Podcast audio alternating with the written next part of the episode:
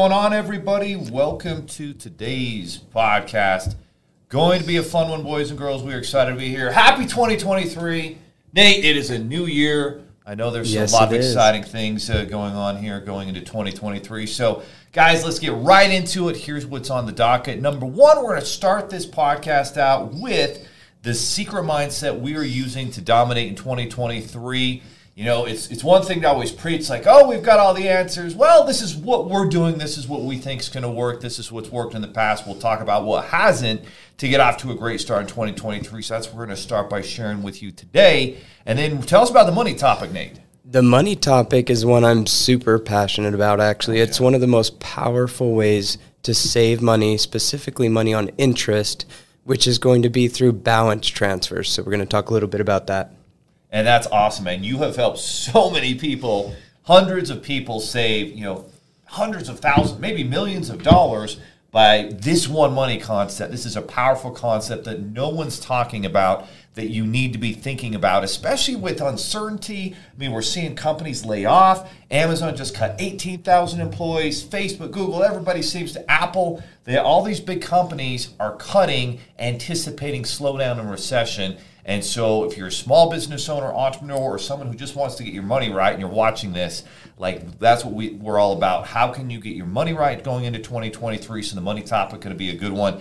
Then we've got our sports topic. Nate, how about that weekend? 179 points scored. The college Insane. football, I mean, the best ever, right? The I, best they're saying it's the best weekend of bowl games that has happened in NCAA history. I mean, just amazing. I just sat there mesmerized in my theater room, just watching it, not moving because those games were spectacular. We'll talk, uh, of course, about uh, the crazy Bills Bengals game and the unfortunate thing that happened to Damar Hamlin, but we did get some good news on that front. So we'll talk a little bit about that. And then the hottest teams in the NFL, and I was just talking to one of our 49er fans, Dr. Colgan, and we're going to talk about the uh, hottest teams in the NFL because it's not always about who has the best record in the NFL going to the playoffs, but who's actually the hottest team. So we'll talk about that. And then uh, what's on the topic for our family section? For family, we're going to talk a little bit about how adding streams of income will lead to your family's financing fa- finances improving and uh, combine that with smart budgeting just to have a better overall financial well-being. That's going to be good because a lot of times people think, oh, just save money, save money. But you only stretch the Eagles so far out of the quarter, as I always like to say. So then we got the uh, mastery. We'll talk a little bit about uh, you know your business plan. Of course, at the end of December, we had our big uh, free business plan workshop and had hundreds of people there uh, downloading our free business plan template. We're going to talk about why our 2023 business plan is different this year, and we believe two times more likely to succeed just based on a few different tweaks we did to our business plan in 2023. So I'm excited to share that little nugget with you guys. And then our final section is the freedom section, Nate. So, with freedom, we're going to talk about what the difference is between financial security and independence versus financial freedom. So, we'll talk a little bit about that. It's going to be good because a lot of people are like, wait, isn't it the same? Financial independence, financial freedom. But there are some very powerful differences there to keep in mind. Welcome to the Go Figure podcast, created for parents and business owners who want to get their money right. My name's Leo Cannell. As a husband and father of five, I've been fortunate to create two eight figure businesses in the fintech space. This podcast will share the values, principles, strategies, tools, and tactics that have helped us to build a fintech empire and provide an epic life for our family. Having been a parent and entrepreneur for 20 years, there's a lot I don't know. There's been a lot of failure. The good news is, together, we'll find solutions to creating an epic life powered by a business that we love. All right, well, let's jump right into it. Let's jump into the mindset uh, section here. So, mindset is a, a big deal when you're going into a new year.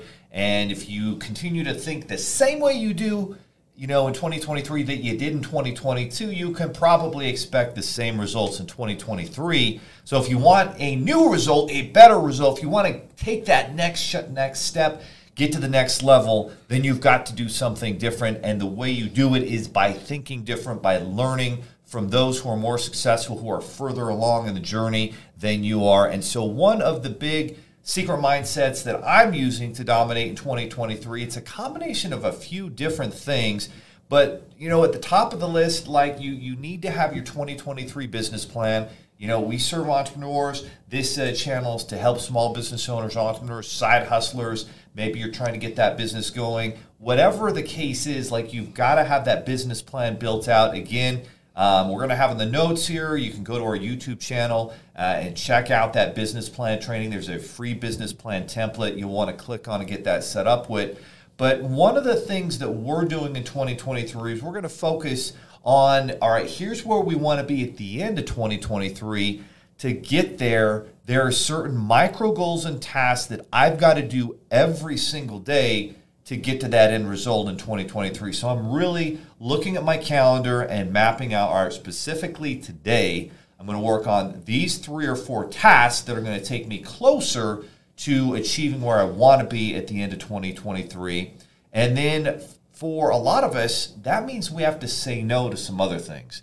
Because in business, you're either proactively moving towards something or you're just reacting and putting fires out constantly and you're never going to grow. It's kind of the difference of being able to work on the business versus in the business every day. So that's that's something we're looking at. And then uh, in terms of 2023 focus, here's what we've got going on in a few simple words accountability. So, an accountability mindset is super important. I feel like in 2022, that was something we could have done a better job of. Nate, when you think about accountability and how important that is in your mindset, like what does that mean to you and, and how has that helped you? Because you've really seen a lot of personal and business success over the last two, three years. And as you look back to where you were to where you're now, how important is factoring in a mindset of accountability to do that? Oh, I, I think it's the most important. Uh, our our main thing we focused on is doing what we say we're going to do, right? And so a lot of that has to do with accountability. If you say you're going to do something,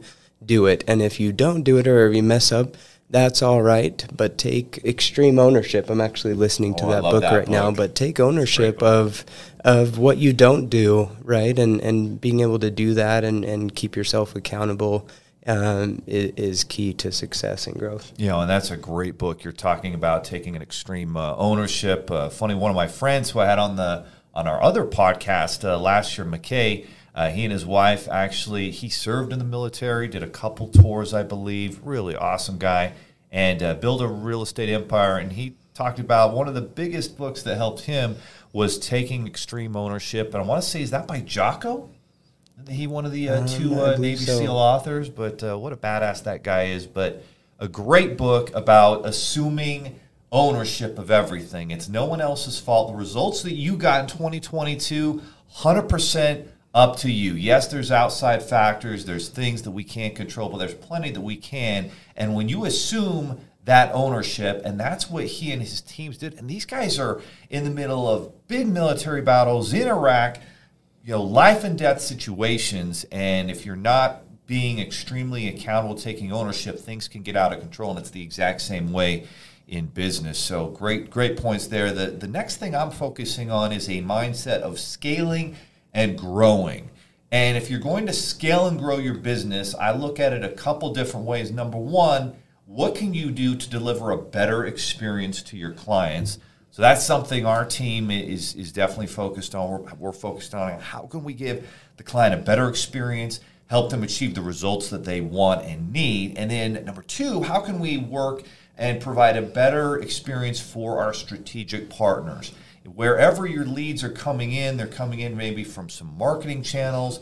And one of the most effective way we built this business and built it to eight figures here in the last four years is strategic partnerships. 95% of our business is seven figures funding and my figures comes in from strategic partnerships working with business coaches consultants trainers whose clients need access to capital. They need to get their money right to grow their business and move forward in their programs. And so it's how can we deliver a better experience there? So as you think about that nate what are some of the factors that people should be thinking about as business owners to give their clients a better experience well, a lot of that is going to be transparency and then also, in my opinion, technology, right? Being yes. able to implement, implement more technology to where uh, updates and transparency are at the client's fingertips really is going to be a game changer um, for us. And yeah, I think implementing technology and, and rolling out new things to uh, do speed to service and yeah. speed is a big one. Yeah. So that uh, technology is huge, and, and, so what we think about old school is just more phone calls, more touch points. But the touch points now with technology are, you. I know you use uh, as you're teaching and and uh, and managing the funding department here at Seven Figures. You'll have like automated text that will go out like in two days to remind the client to you know follow up with xyz lender or do this task or remind you know one of your team members to do something and so if you don't have these automated text email features and and you and ty have built these out to where when we update a stage or check a box in the crm like things are automatically happening and that leverage increases the client's experience without you having to necessarily get on the phone with them exactly so huge. If you're not using automated processes, systems, and, and have a really dialed in CRM, that's something that's going to pay huge dividends for you with your business. So and give your client a better experience because there's more touch points, there's more care, and it keeps them going the, through the roadmap of success. Because if you built your business out, you know what that roadmap looks like, and helping your client go along that path is super important, depending on what your fulfillment system is like. Uh, next, recurring revenue is king. You know, there's so many businesses out there and they're trying to increase value, they're trying to be more profitable, and one of the biggest factors you know, in all the research and study of some of the biggest companies out there, the most successful, is this ability to create recurring revenue. You know, you look at Amazon and people are constantly coming back, they're buying more and more things. But one of the big recurring revenue features they have is Prime right? Amazon Prime is whatever it is, 100, 120 bucks a year. And I don't know how many tens of millions of people they have on that, but it's a recurring revenue business, right? You look at Netflix, it's a recurring revenue business. People are paying for it every single month. Even um, you know, phone companies, Verizon, AT&T, people are paying every single month. Access to internet, you're paying for it every single month. Everybody wants to get a subscription model in their business. And the sooner you can do that, the sooner you're more predictive, the sooner your profitability increases, and bigger than anything, the value of your business is much more valuable. One of the examples I was reading in this book, Nate, talked about a guy who had a car wash, and people just came in, and when he had that car wash built on a subscription model, it increased the value by three times. How important is it, do you think, for businesses to create recurring revenue models in their business? Well, I think that goes hand in hand for providing a better experience for the client, That's right? Because point, yeah. without a recurring monthly revenue model, um, you're always searching for the next new client. You're yes. always searching for the next new deal. But if you can build something to where you can get a client, get a new deal, and keep them um, and, and continue to pro- provide value to them, it, it does help significantly. I mean, you mentioned the car wash. I, I subscribe to a car wash every month. You've you even seen, I mean, even Taco Bell has tried yes. a, a, recurring monthly revenue model. So um, it definitely is um, something everyone's focusing on because it works. It does, and it makes your business so much more valuable. And even a kind of a step further is if you give your client a better experience, then that one client can become two or three because by word of mouth they share the good experience yep. with people. They give you a shout out online. Uh, I was showing our you know our funding ceo uh, team last night that testimonial from a client. You helped connor uh, awesome veteran who got a massive business line of credit another $100000 almost 300 $300000 in total funding and uh, just really cool to see a guy. But he gave such an amazing video testimonial like that. When you give a client that kind of experience, and they can do a video testimonial and they shout it from the rooftops, "Wow, these guys really came in clutch for me." Then that one client could become two, three, five, ten, and that's a form also, I think, of recurring revenue because you provided, you know, a great client experience. Absolutely. All righty. So, that said, we're going to be focusing on those things, but accountability, scaling and growing, and recurring revenue are three focuses that we believe are going to help us achieve massive success, double our business, and make it that much more valuable in 2023. So, things that you can look to implement in your business and take it to the next level. And uh, and then keep building on the core of what worked in 2023. One thing I don't want to make a mistake of is oh we've got all these focuses and then we kind of forget what actually helped us grow by 40 50% last year, which was providing a great finance experience, building you know bringing on more partners, and so whatever it is that worked for you in your business in 2022 keep doing those same things. Don't abandon those. Keep doing those, but then add some of these additional, you know, projects and recurring revenue streams and a different mindset to take you to that next level in 2023. Nate, any final thoughts on mindset as we move into the money section? Well, I mean, just with the business plan, something super important. A, a, lot of times, whether you're making a plan for your business for the year or you're making your goals for, personally for the year, don't overcomplicate things, right? Keep yeah, it simple. Um, and make sure that I mean, for example, just yesterday I was sitting down with one of our funding advisors, Steve, oh. and we were making some goals, and, and the goal was to have a million dollars in sales for the year, right? And so we took that and we broke it down. Okay, that means there's nineteen thousand two hundred a month that has to happen. Well, how many clients do we have to have per month or for, per week? Sorry for that to happen. And so we really broke it down into really daily tasks. And so if you do that and you keep it simple you know if you're completing your daily tasks, it ultimately is going to translate into to getting that year end goal.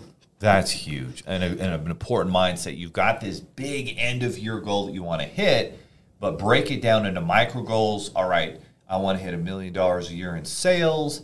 That means I need to do $83,333 a month. And then you break that down into 52 weeks. And like you said, it's 19,000 and some change. And that makes it doable. And now it's in, okay, well, I just need to have, you know, a couple clients every day or three clients every day that I help move forward in the process. And that puts the odds in my favor to achieve my end year goal. Yep. All right, perfect. Next segment, let's go into the money, money, money. Jillian, did you want to sing that for us? The money, money, money section? All right, so our money, money, money section. Did you want to sing it? No. Okay, all right. Well, she's going to warm up her singing voice for next time.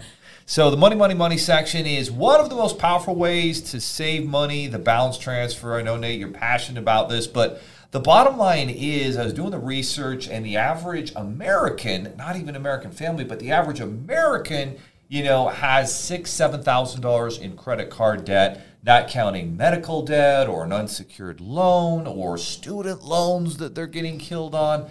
And so they've got these what we'll call bad debts that are you know, making life difficult. And if you're in a household where you're, you know, you got a married couple, husband, wife, etc., they might be combined. It might be fifteen thousand dollars in credit card debt, and the average credit card rate has really risen in 2022. And so, if you're using, you know, financing, I guess the first thing we should probably do is, you know, Nate, how would you define good debt versus bad debt?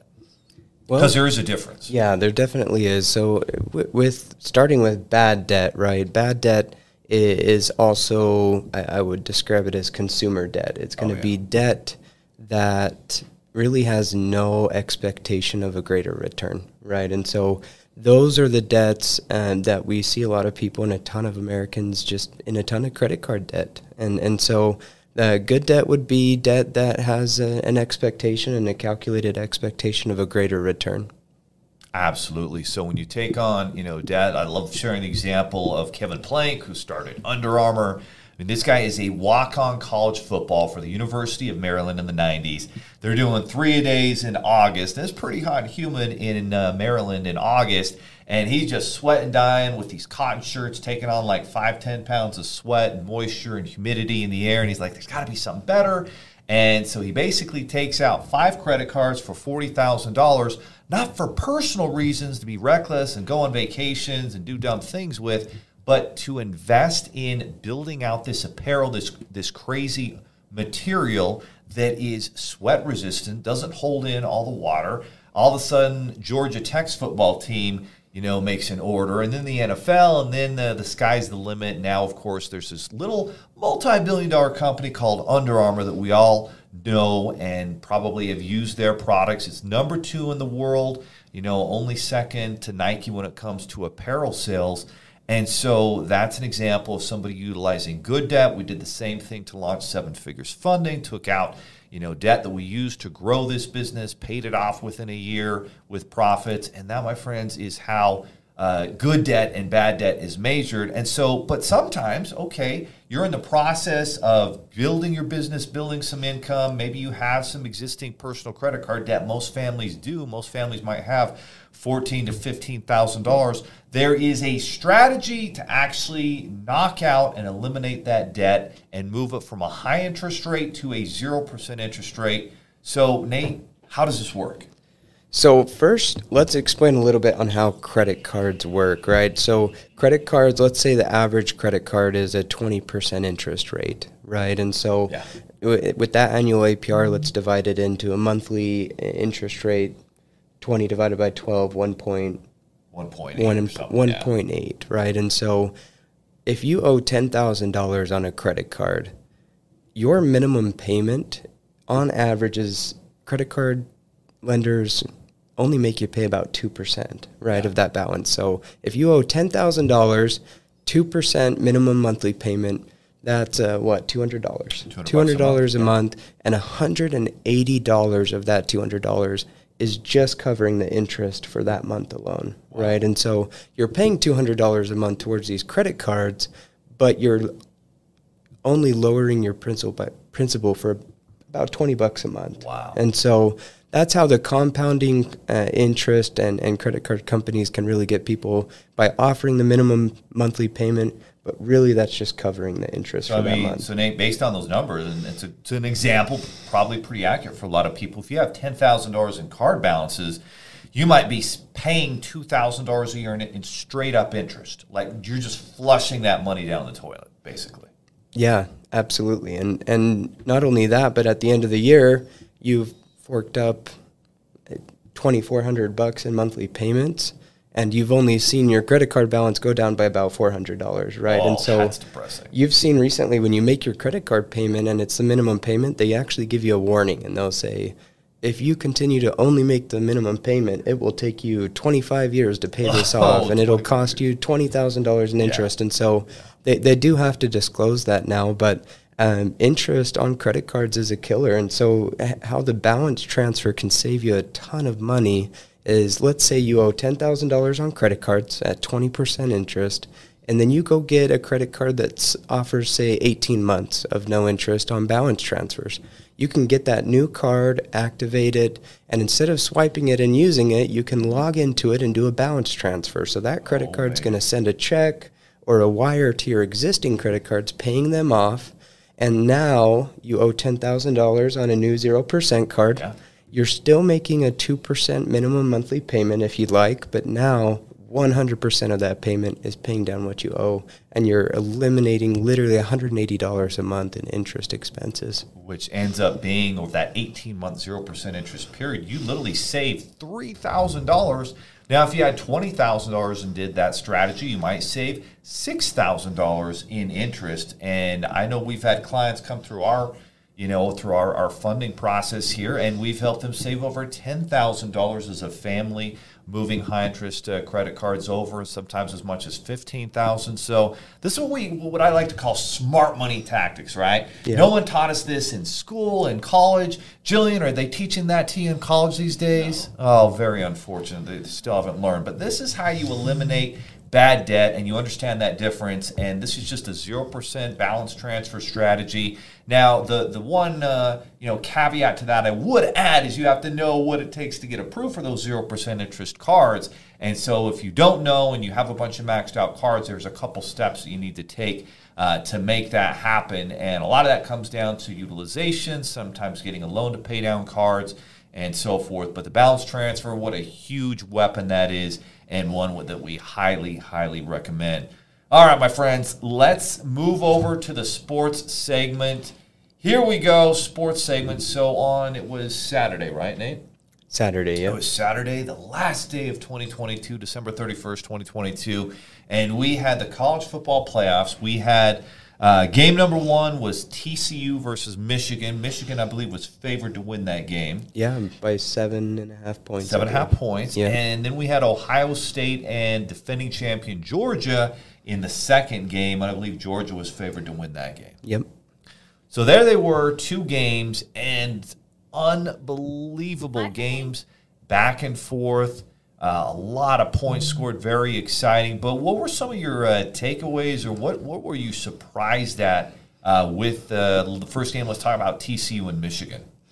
Well, with TCU and Michigan, I'm I'm a big uh, underdog fan, and so I am definitely when when TCU yeah. um, made it to the playoffs, I, I immediately became a TCU fan for these playoffs, and so I was super excited to see them pull off a win against Michigan. But um, yeah, really, with that game, it, it, came down to just a few plays, right?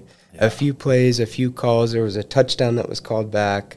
Um, on the one yard line. Next play, they fumble it and turn it over to TCU. And so there, yeah. there were just a few plays in that game that really decided the outcome, and, and it was an incredible game to watch. Incredible game to watch. There was that one long, what seemed like a touchdown pass uh, Michigan threw to the receiver, and it looked like he kind of bobbled it and got possession in the end zone, but they said he was down on the half yard line. And then, like you said, the next play they fumbled and gave it away. But but I mean, those things always happen, right? They happen, you know, you, you look at it in your business. Oh, we're there. We're ready to go. We're ready to close this deal. And you don't send the last email. You don't do the last follow through. You don't, you know, put the last, uh, you know, bit of effort in to close that deal, into taking care of the client, that extra phone call, text message, email right before the end of the day.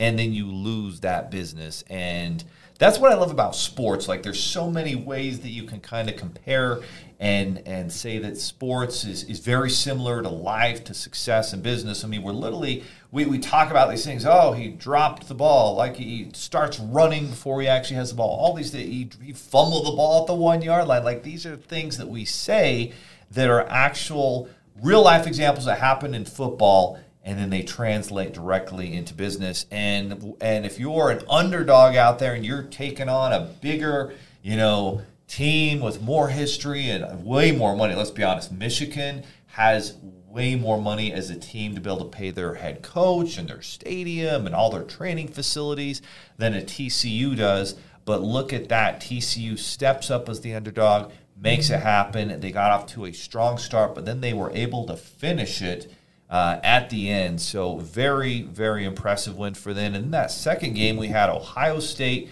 taking on Georgia, and kind of similar. Ohio State was definitely, I feel like, the underdog here, and I don't. I mean, they, they couldn't have played a much better game. C.J. Stroud was just on fire, making yes, one throw after another. But then I feel like when they lost Marvin Harrison, that was when they they took a turn. Yeah, and there there was a point there in the second half where I didn't think Georgia had enough time, and yeah. they were they weren't moving the ball fast enough to where I thought they could come back, and uh, they definitely did. And then towards the end, C.J. Stroud uh, marches his team down for a field goal attempt, which we all saw the highlights there of how that ended. But um, yeah, Ohio State, I, I feel like had it in the bag and then gave it up at the end. Again, a lot of a lot of life lessons in there of, of continue fighting focus on the solutions. You didn't see any panic in Georgia. You didn't see any any uh, you know finger pointing. Oh, this is your fault. They just kept on working. And and how important do you think it was that they had that that young quarter that quarterback uh, Stetson Bennett for Georgia? Uh, what can you say about that guy? I mean, he's an undersized guy. Was not highly recruited. I think wasn't he like a junior college guy, and then he transferred. He was like a walk on. I mean, and talk about underdogs, but what a great leader he is. How important do you think his leadership was to them, make, you know, turning that game around? Well, you you heard the announcers during the game talking about this quarterback um, has been overlooked his entire career. Oh, yeah. um, has really no one's shown any confidence in him in in playing and succeeding in the next level due to his size. And um, one thing they interviewed all the players about him, and, and the one thing he does shine in is his leadership. And you could see him on the sidelines, you could see him in, the huddle. He definitely is a leader, and I think that is one of the key contributors as to why uh, Georgia did come back and, and fought strong and managed the clock at the end and was, was able to pull off the win. Yeah, super impressive, and a guy who's an underdog who probably he outworks the competition. He out strategized them. He's doing more work in the film film room. He's always working on his game. I bet he's I bet he works on everything seven days a week. and and that's somebody who wants to become an expert. If he doesn't make it at the next level as a player, he's going to be a great coach someday. Would be would be my guess, or a great business leader. Either or uh, are possibilities uh, for this kid, but great leadership for them to come back and win that game. I think they scored with was it like 40 seconds left, and and Ohio State had a chance. Boy, what what, what were you thinking at the end uh, uh, when the, when the kid had the chance to make that field goal to win it? Well, they called the timeout right to ice yeah. him, and so. Yeah. Um, I mean the way the way that Ohio was playing, I, I had full confidence that he was going to make it game over, but um, it wasn't even a, a close miss. I mean, it, was, it was. I don't know if he like he, twenty yards left. Yeah, it was like a knuckleball yeah. that was way left, way short, and so I don't yeah. know if he, he slipped or the pressure got to him, but um, definitely unfortunate for that kicker. Yeah, no question. But maybe the the great for not maybe for sure the greatest college football playoff day ever. Now we'll see if the uh, championship this next Monday with. Uh, with TCU versus Georgia if that uh, you know lives up to the billing like the semifinal games did. So awesome! All right, so Monday Night Football. So I was, you know, you and I are University of Utah fans. We watching the University of Utah playing the Rose Bowl second year in a row. My my parents were there again. They they, they I think uh, almost all my family went to the University of Utah, even though my wife loves BYU. And uh, so we were super excited for Utah to go to the Rose Bowl, where unfortunately second year in a row, their quarterback gets injured, you know, in the second half, and uh, they just kind of fell apart and lost to Penn State, you know, one of the biggest uh, names in college football over the years. Very unfortunate, but I was thinking, oh, well, at least I got this, uh, the Buffalo Bills Cincinnati Bengals game. This is going to be awesome. And so we're sitting there watching that. And, and while we're watching that, the power goes off in our neighborhood, Nate. Oh, okay. Yeah, I didn't tell you. So the power goes off, and we're like, and, and we're in Utah, right? And it's like it's like 15 degrees at night. It's pretty cold. We got a bunch of snow, and uh, so we're sitting there. But you know, we do have our iPad and our phone that has cellular service, and and so we're watching Monday Night Football, and then we see this crazy. Um, you know the uh, the player Damar Hamlin makes this tackle. It looks like a routine tackle. He gets up and then he goes down. What were you thinking uh, when you saw that, Nate? Have you ever? I mean, you've been playing sports since you were a kid. You know, you've got friends that have played in the NFL and the league. Um, what were you thinking when you saw that? Uh, you know, I was a little bit confused because it wasn't a huge hit, right? Yeah. It was. It looked like a routine tackle, maybe some um, shoulder to the chest uh, contact, but it wasn't a, a huge hit to where he would stand up and fall back down due to his head spinning or, or the wind's knocked out of him, right? And so um, I was a little confused, but then seeing all the players both on oh yeah on both sides of the ball, seeing their reactions and the panic in their face, um, yeah, it, it was something that I had never seen before. I don't think anyone had. It was really weird, and, and nobody seemed to know you know, you got Joe Buck and Troy Aikman, two of the greatest uh, announcers in, in pro football, and they are baffled. And, and eventually we find out, well, he's in cardiac arrest. They had to bring a defibrillator out because his heart had stopped beating. And so that was that was crazy. His heart stopped beating. I don't know that I've I mean, I'm I'm not sure. I'm sure it's probably happened maybe in high school football or maybe in two a days or three a days back in the day where that happened and someone had a heart condition. But I don't think I've ever seen you know high school, college, NFL, or heard of somebody having a cardiac arrest. I mean, basically his heart stopped beating, you know, right there in the middle of the game, and they had to revive him, and it took him nine minutes to revive him. So the worry was well, and they were trying to give him oxygen and CPR. They had the, the little airbag out there. And so the worry is, you know, eh, is there going to be brain damage? Is he going to be neurologically compromised because he's not getting the oxygen to his brain?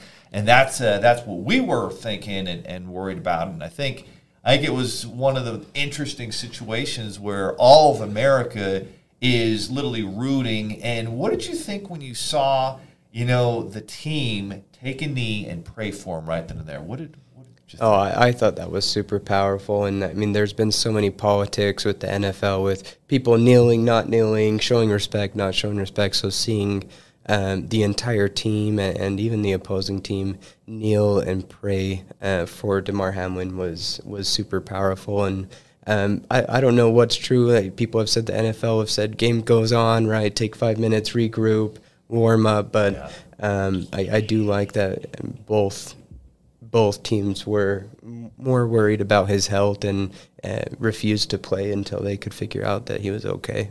Yeah. No, and and then the, it looks like the news came out this morning that he is awake, um, and it and it's still early on. They don't know for sure, but it looks like he doesn't have any, um, you know, neurological damage to his brain for that nine minutes of maybe not getting as much much oxygen, and so that is really encouraging and really good news. And I I credit you know the teams, the fans the nation for praying for this guy, and all of those prayers clearly uh, worked because he very well could have passed away. He could have had brain damage, um, but really positive that he may be able to have a full uh, recovery, and so that is just that's awesome. Absolutely. All right, now let's talk about the hottest teams in the NFL. What's always interesting about the NFL, I mean, think back to two years ago when uh, the Bucks, you know, got into the playoffs. They did not win their division. New Orleans won the division.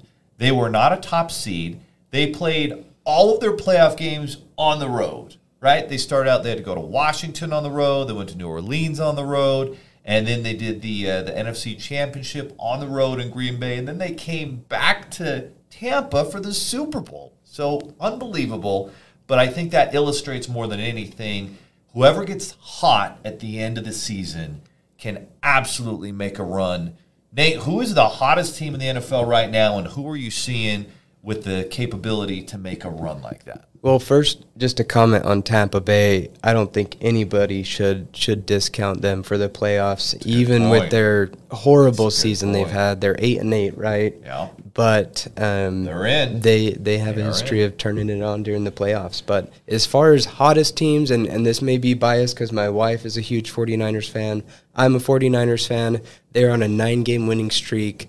Um, they are definitely hot going into the playoffs. And um, Brock Purdy um, is How a third string quarterback. Are you kidding me? On a five game win streak. I, I thought he was striking luck because his first three games were at home.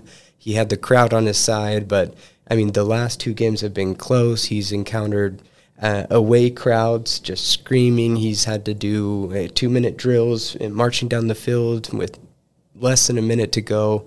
Um, and he's been clutch. And so the, the 49ers definitely are on a hot streak. And I think um, they'll be a contender in the playoffs. You know, one of our friends, one of our funding CEOs, shout out to Dr. Chris Colgan out there. I was just chatting with him um, on uh, on a Zoom call about an hour before the before we started the podcast. He's obviously a Bay Area guy, big 49ers fan. You know, born and, and grew up there, raised there. In fact, he lived actually down the street from Tommy, from Tom Brady.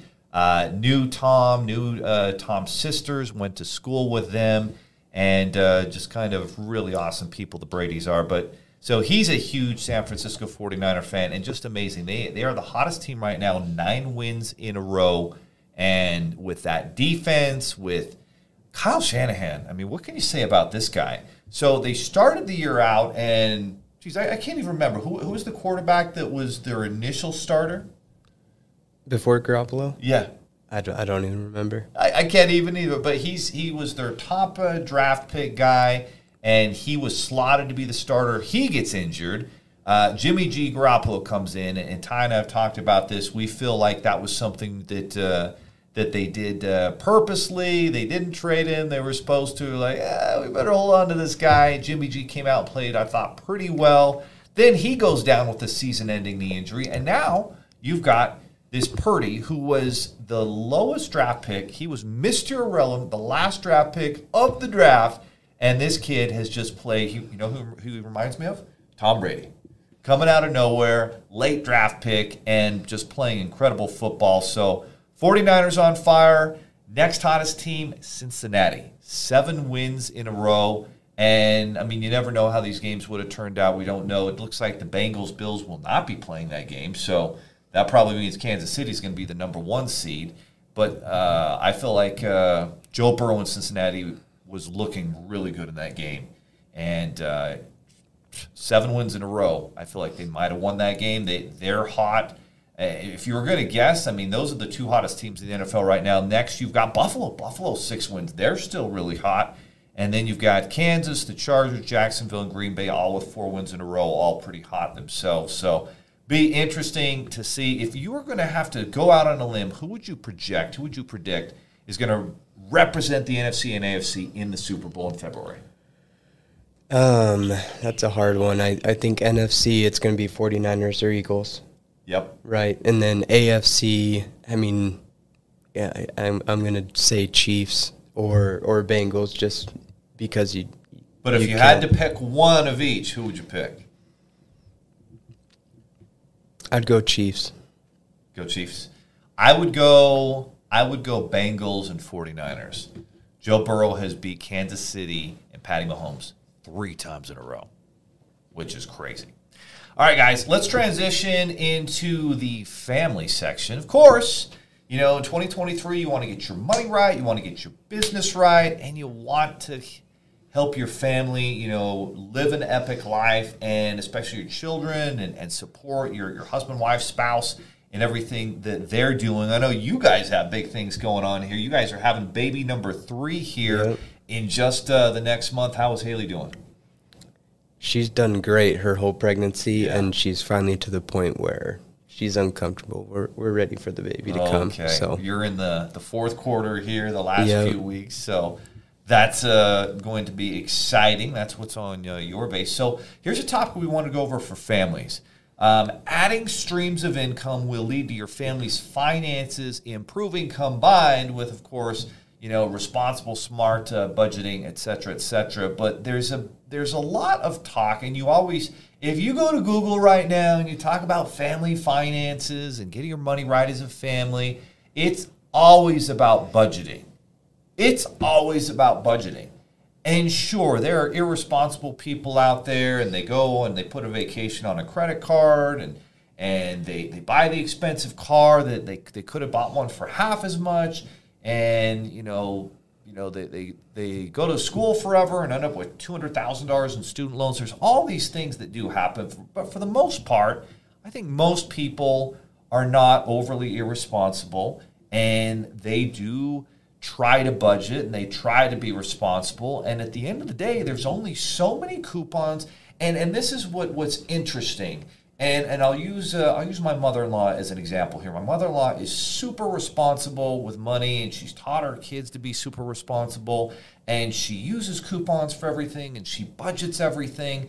But at the end of the day, to get ahead, to really live the life that you want, to create wealth, you're never going to save your way to wealth just not going to happen. The only way you can really create wealth is to make a lot more, not a little, but a lot more than what you spend and take that money and invest it and grow it. Like that's it.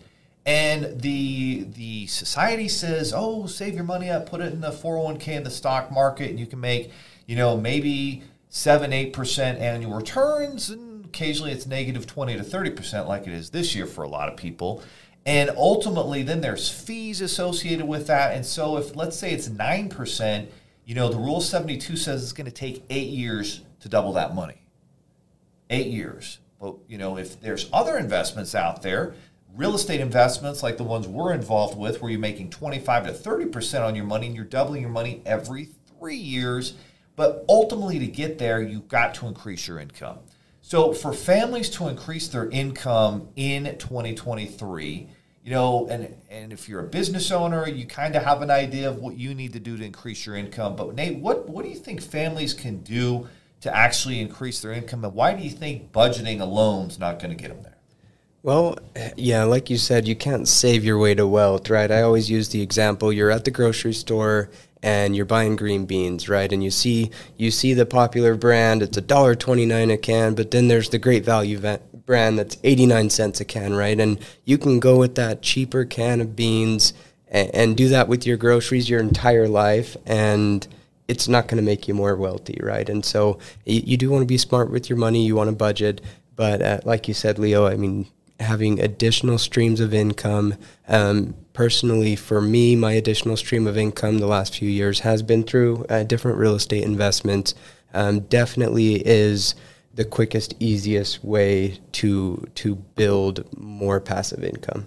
No question about it. And so I guess basically what I'd say is if you don't have a side hustle, if you're not putting in some extra time to do that, then it's going to be tough. It's going to be damn near impossible for you to get ahead, for your family to get ahead, for you to be able to create abundance. If you have dreams of being able to take your family, um, you know, to to paradise, to, to Mexico, to the Caribbean, to Disney World, you know, awesome things that we were fortunate to be able to do last year with our families, then you've got to be able to increase your income, and that's done through a side hustle uh, understand that a lot of people, you know, you have a job and there's a ceiling. There's only so much money you can make, or maybe you're fortunate to have a job where there are commission opportunities within your business, within your job, and you can talk to management, you can talk with to people in your company and find different ways that you can earn commissions.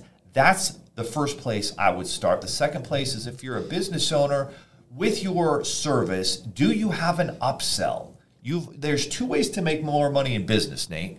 You can bring in more clients, which is going to take a lot more time and effort and expense. Or, as uh, Jay Abraham, one of the great business coaches out there, says, you can provide additional products, services, and solutions to your existing clients that you already have. And that's a big way that you can increase your income as well. So, think about what's the logical next solution that you can provide to your client. And once your client likes, knows, and trusts you, that upsell is an easier sale than the initial sale to the client. And it doesn't cost you anything because you already have that client.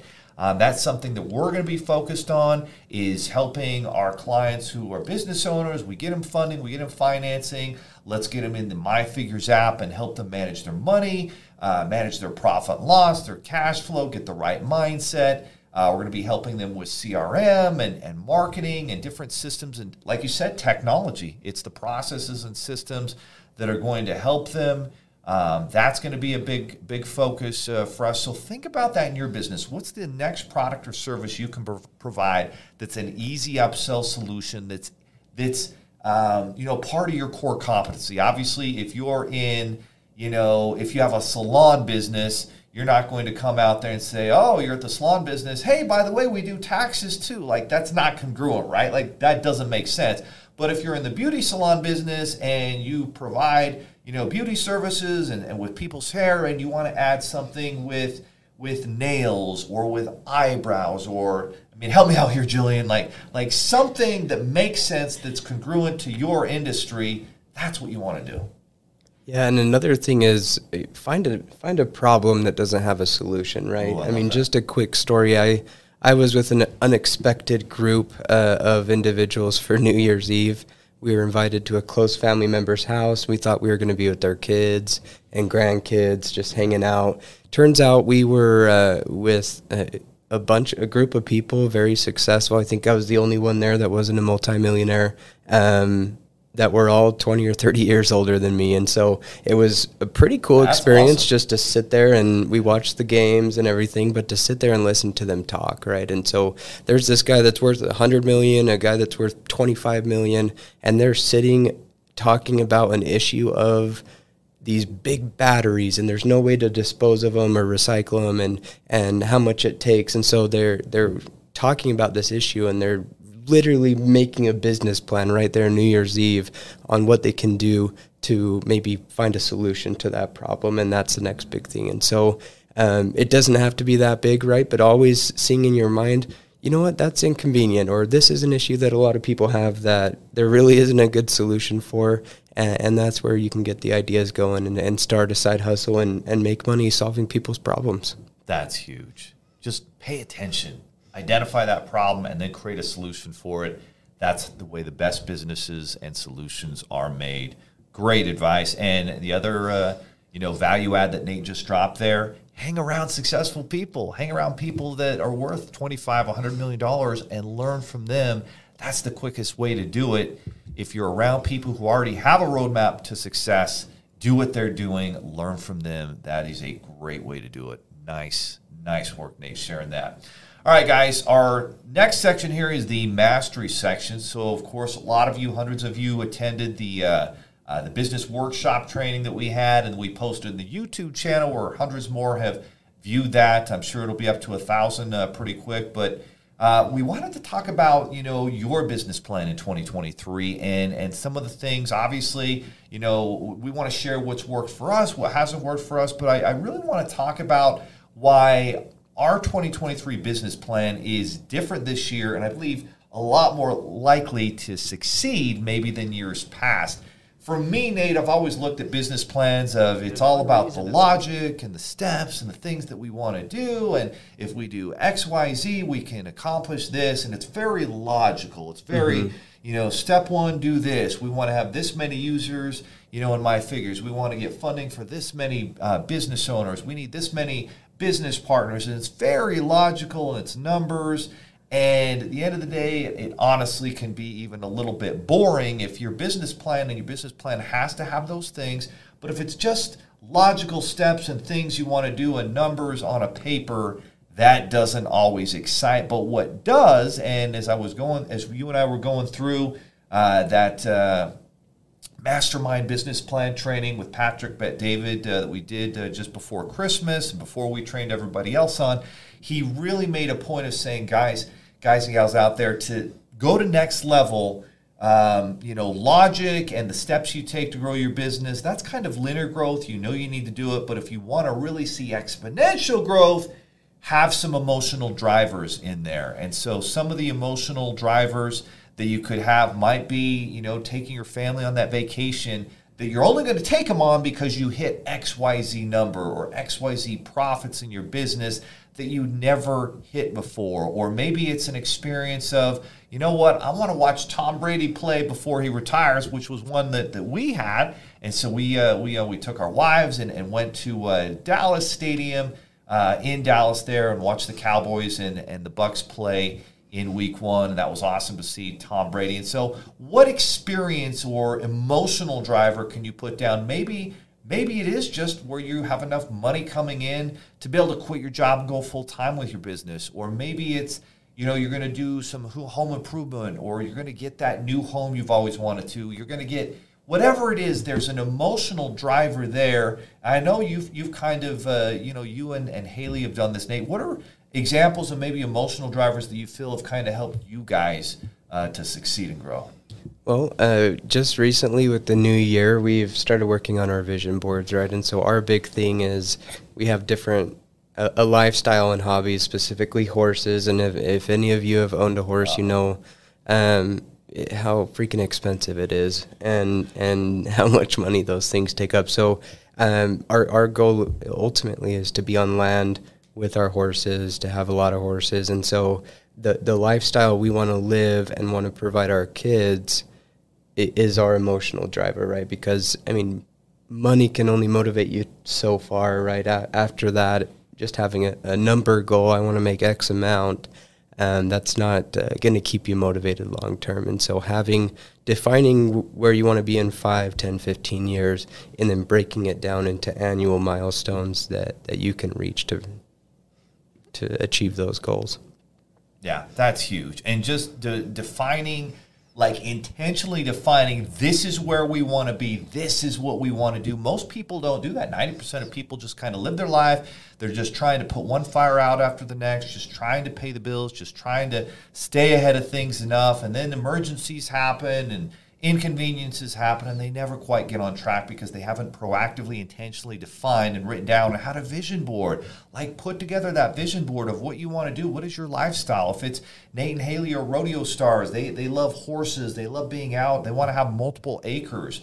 And so that's kind of the what they're focused on. What is your why? What's the big thing that's driving you? Maybe you want to be able to take your family on awesome vacations every year to for me, I love taking my kids to Playa del Carmen, Mexico, and I love taking them to D- Disney World and, and the beach and, and hanging out there. I love taking them to, to football games, things like that. What are the things that you love to do that you want to do? Put those down, and then when you hit your numbers, go and do those things. That's what everyone's going to remember at the end of the day the experiences that you provide your kids and that type of life.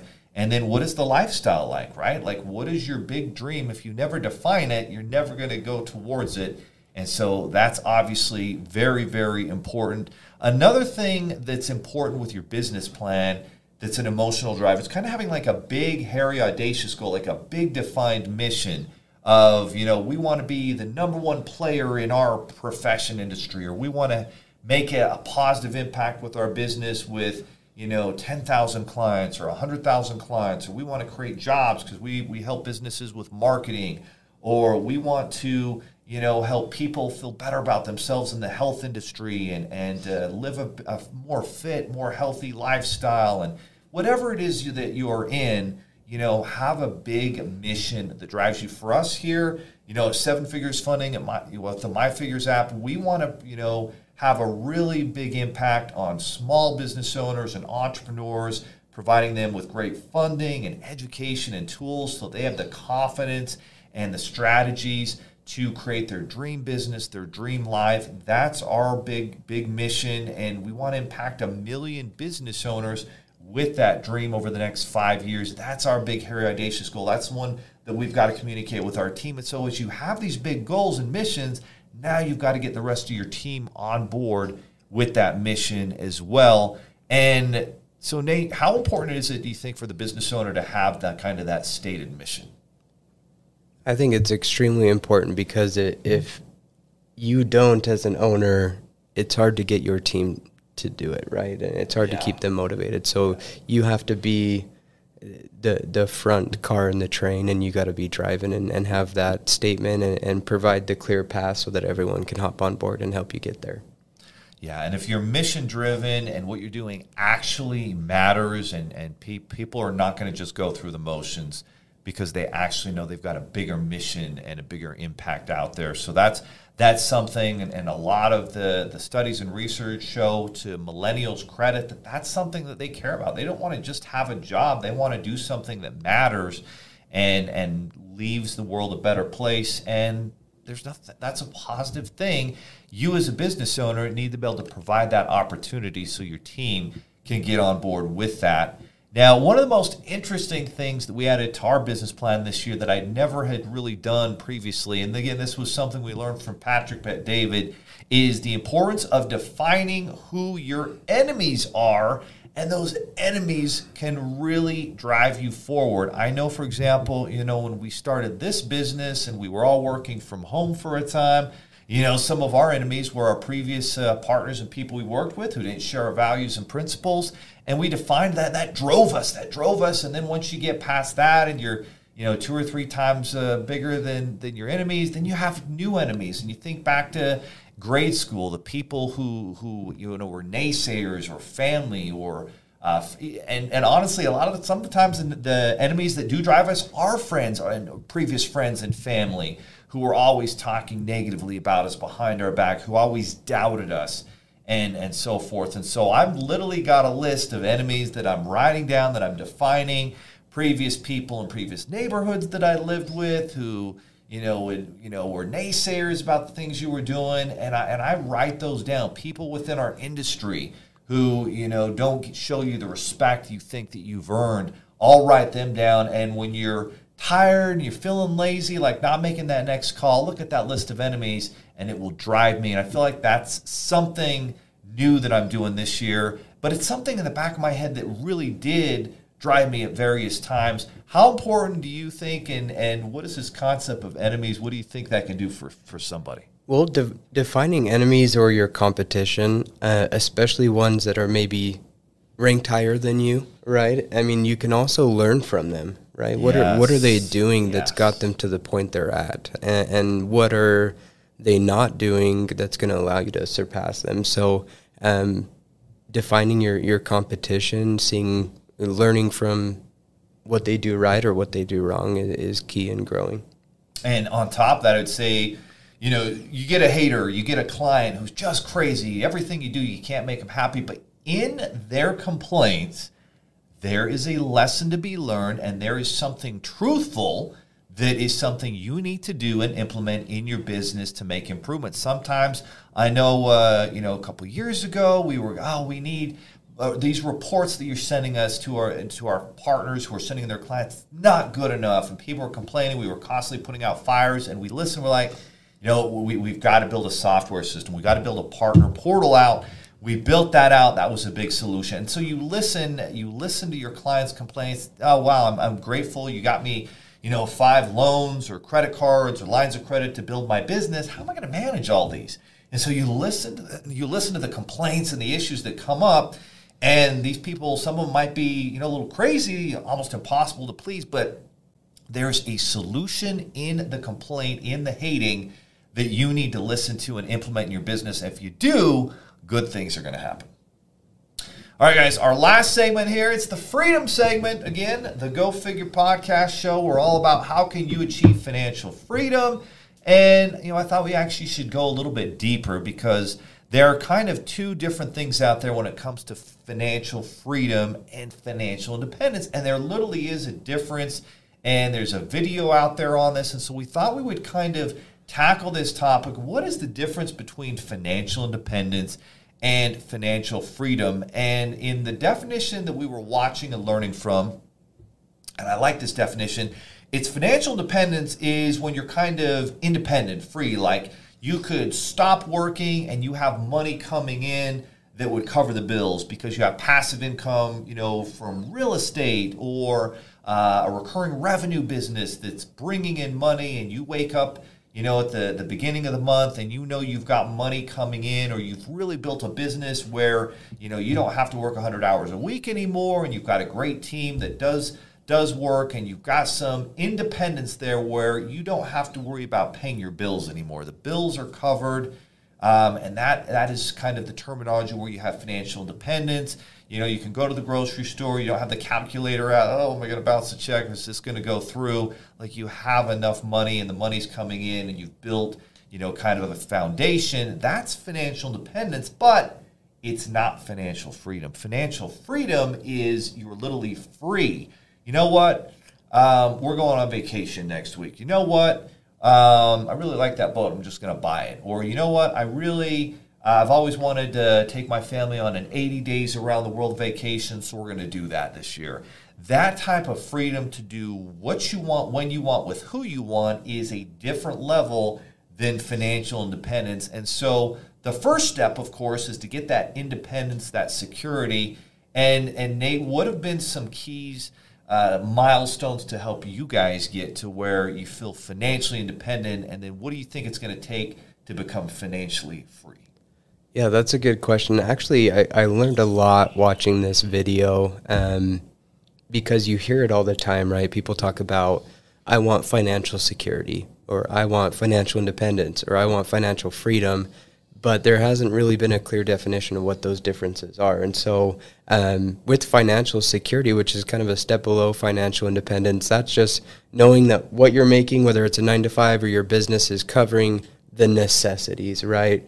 Um, for financial independence, it's a little bit past that, where if you're financially independent, you could walk away from your nine to five and you have created enough uh, income coming in to where it could replace what you're making there. And so, um, a few steps, and we mentioned this before, that, it, that my family has been able to take um, to to gain um, a degree of financial independence is going to be through real estate investing. And so, um, we fortunately are, have a, a, great position, great job, great business that helps with financial security. But the finan- or the real estate investing is where we have seen there be a little bit more independence to where it is creating a passive income where you're not just constantly trading your hours of the day for dollars and and there's a cap there.